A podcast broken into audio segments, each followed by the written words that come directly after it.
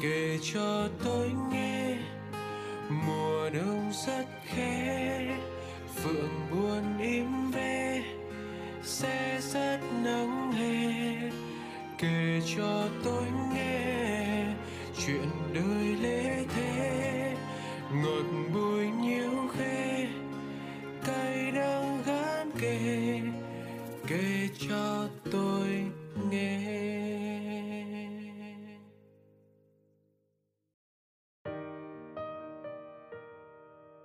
Xin chào những người bạn thân yêu của tôi.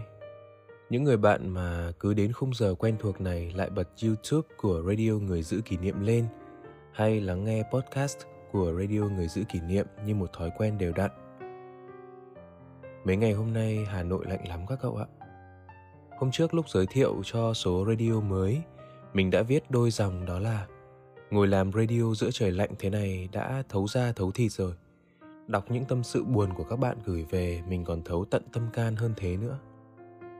Thôi thì mong cho không khí của những số radio bạn đang được lắng nghe ở đây sẽ làm ấm lòng mình, dịu lòng các bạn để chúng ta không còn phải cảm thấy buốt lạnh hay cô đơn nữa nhé. Số radio ngày hôm nay sẽ quay trở lại với chủ đề muôn thuở là tình yêu.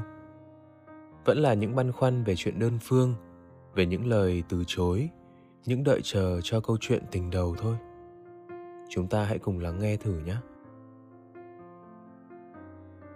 Em xin chào Radio Người Giữ Kỷ Niệm. Từ lúc biết đến chương trình, em được biết rằng rất nhiều người bạn gửi thư đến đã được chữa lành tâm hồn rất nhiều và em cũng muốn chia sẻ câu chuyện của chính bản thân mình. Mong anh sẽ cho em những lời khuyên hữu ích ạ. Em năm nay 18 tuổi, là học sinh cuối cấp, chuẩn bị thi lên đại học. Chính năm cuối cấp này, em đã gặp được mối tình đầu của mình và chính mối tình đầu này đã đánh thức con người thật của em. Em là Gay. Vào năm lớp 11, em có đi học thêm ở một trung tâm và gặp anh ấy mối tình đầu của em anh ấy là trợ giảng môn tiếng anh của lớp em lúc đầu em không hề có ấn tượng gì với anh ấy kỷ niệm chỉ dừng lại ở những lần em chào anh ấy xã giao đến hè năm lớp 11 anh ấy có rap story của em.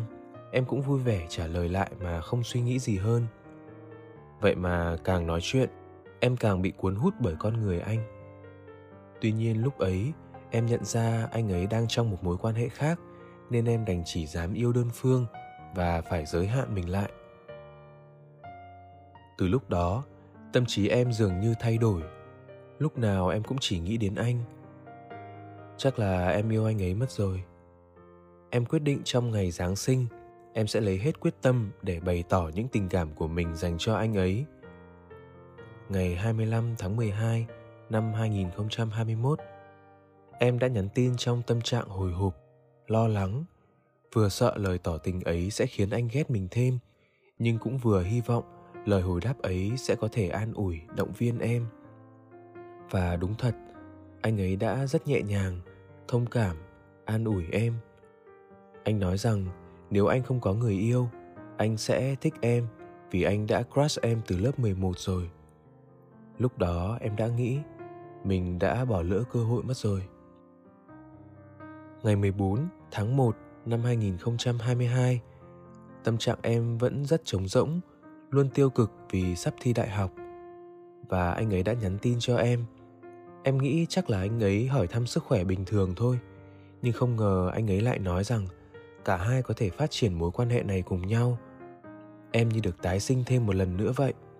Trong một tuần tìm hiểu với anh ấy, mọi sự tiêu cực, lo lắng của em đều như xua tan hết những cái ôm ấm áp của anh dành cho em chính là những hành động giúp em chữa lành và có thêm động lực để cố gắng cho kỳ thi sắp tới. Vậy mà ngày 21 tháng 1 năm 2022, buổi sáng em với anh vẫn nói chuyện bình thường, nhưng đến tối anh nhắn tin cho em bảo rằng anh chưa muốn bắt đầu một mối quan hệ mới, muốn thêm chút thời gian. Lúc đó em như vỡ vụn. Tuy nhiên, niềm hy vọng trong em vẫn còn rất nhiều. Em đồng ý và sẽ chờ anh ấy. Nhưng từ đó em không còn thấy anh nhắn tin gì với em nữa. Em nghĩ rằng chắc anh chỉ đang bận thôi không có thời gian nhắn tin với mình Em đã từng cố gắng chủ động nhắn tin hỏi thăm, nhưng mà anh ấy cũng chỉ rep em qua qua và xin tin nhắn của em. Em nghĩ em đã dành tất cả nhiệt huyết của mình để yêu anh, cho mình nhiều hy vọng để đợi chờ anh. Nhưng mà bây giờ em không biết phải xử lý ra sao. Em nên chờ anh ấy tiếp hay là từ bỏ ạ? À? Em mong anh sẽ cho em lời khuyên với ạ. Em cảm ơn mọi người đã lắng nghe.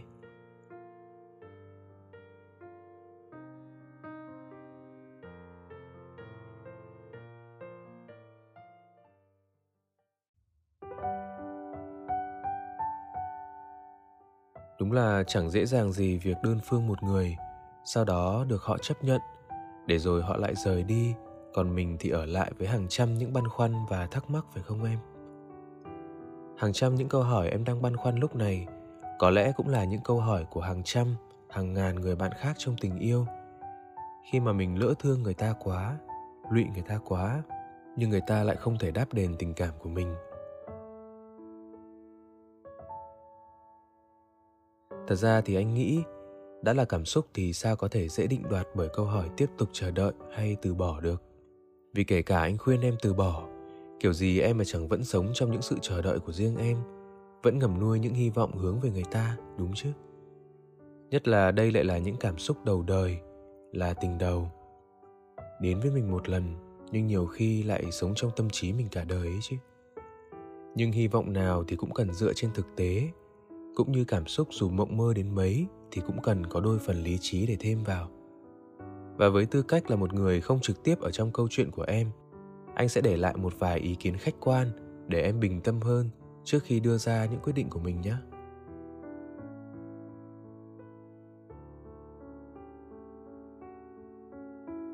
Điều đầu tiên sau khi đọc xong lá thư của em, nhất là câu nói, chưa muốn bắt đầu mối quan hệ mới muốn thêm chút thời gian mà người em thương đã nói. Anh nghe là bạn ấy thực sự có ý muốn dừng lại với em rồi. Sẽ chẳng có lý do nào gọi là chưa muốn bắt đầu một mối quan hệ mới cả. Khi ban đầu chính bạn ấy là người chủ động muốn phát triển mối quan hệ này cùng em cơ mà. Thử hỏi nếu chưa muốn bắt đầu thì tại sao lại nhắn cho em trước để tìm hiểu nhau?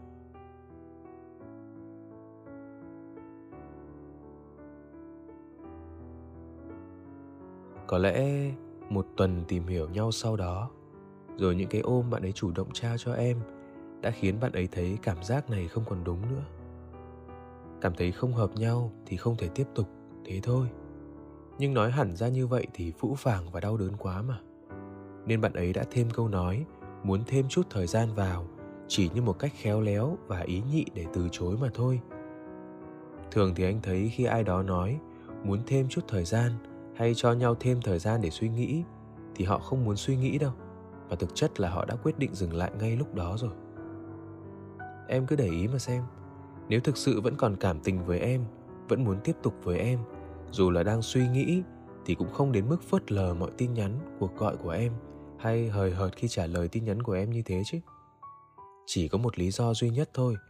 Bạn ấy dùng cái cớ thêm thời gian suy nghĩ để có thêm thời gian xa em đó.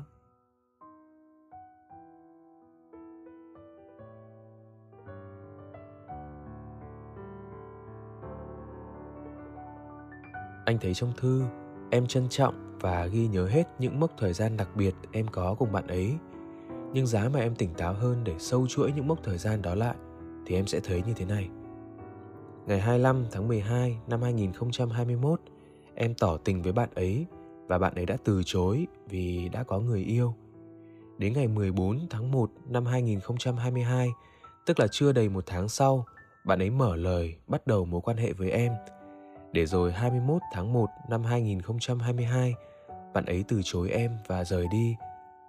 Hãy tập trung vào khoảng thời gian chưa đầy một tháng kể từ lúc em tỏ tình, tới lúc bạn ấy mở lời với em kìa. Anh thì anh không có ý không tôn trọng bạn ấy hay nghi ngờ gì về con người bạn ấy cả. Chỉ là em có nghĩ rằng nếu mới chia tay người cũ chưa đầy một tháng mà đã mở lời với người mới là em, thì tình cảm của bạn ấy có phải là một tình cảm lâu bền hay không? Rõ là không rồi đúng không? Hoặc là bạn ấy chỉ muốn tìm một cảm giác mới để quên đi người cũ. Hoặc là bạn ấy có cảm giác với em thật, nhưng khi bắt đầu với em thì bạn ấy vẫn nhận ra là ám ảnh về người cũ quá lớn. Dù là khả năng nào đi chăng nữa thì giả sử đi tiếp cùng em, tình cảm ấy cũng sẽ không được trọn vẹn đâu. Em nghe và hiểu hết những điều anh nói chứ.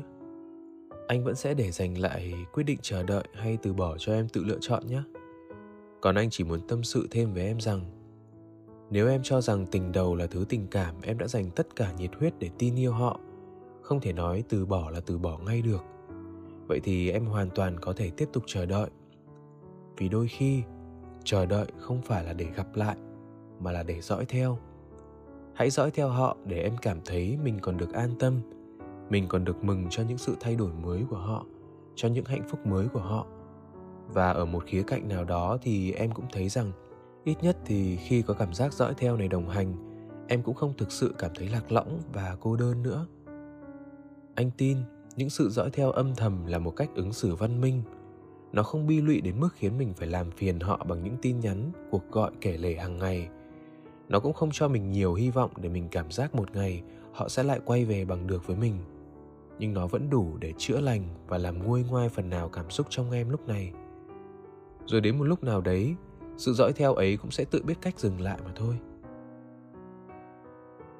Nhưng anh khuyên em, mình cũng nên dõi theo có mức độ thôi nhé chỉ là dõi theo đủ để khiến mình an tâm, chứ không phải người ta làm gì cũng khiến mình bận tâm. Nếu vậy thì lại trở thành ám ảnh và lệ thuộc quá vào họ mất rồi. Em cần phải xác định rõ ràng là họ nói thế kia là họ đã muốn dừng lại với mình rồi em phải học cách làm quen với sự thật là hai người giờ đây đã có hai cuộc sống hoàn toàn khác nhau. Việc em dõi theo như thế chỉ là để chữa lành cho chính bản thân em, chứ không phải là dõi theo để chờ họ trở về nhé. Đó, quan điểm của anh đến đây là hết rồi. Hy vọng khi em nghe xong, em có thể tự tìm ra hướng tiếp nhận phù hợp cho câu chuyện của em nhé.